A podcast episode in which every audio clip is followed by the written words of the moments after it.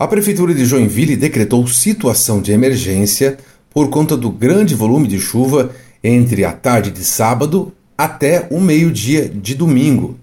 Nas últimas 24 horas, segundo a Defesa Civil, a região registrou acumulado de 215 milímetros de chuva, com 50 ocorrências atendidas até o meio-dia de domingo. Foram 20 deslizamentos de terra, 5 quedas de muro, duas quedas de árvore e 23 alagamentos a residências. As pessoas que ficaram desabrigadas se acomodaram em casas de parentes, segundo a prefeitura, sem necessidade de montagem de abrigo emergencial.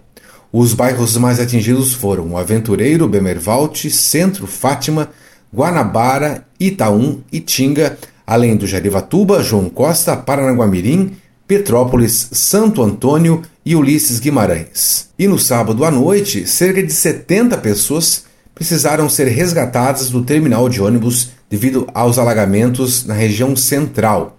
O resgate foi feito pelo Corpo de Bombeiros Voluntários junto com um grupo de jipeiros. Por questão de segurança, dois museus ficarão fechados nesta tarde de domingo: o Museu de Sambaqui e o Museu Casa Fritz Alt. Também não tem a realização da feira de adoção prevista para hoje no Zoo Botânico. E na tarde de domingo deve continuar chovendo mais, com cerca de 30 a 50 milímetros de volume de chuva.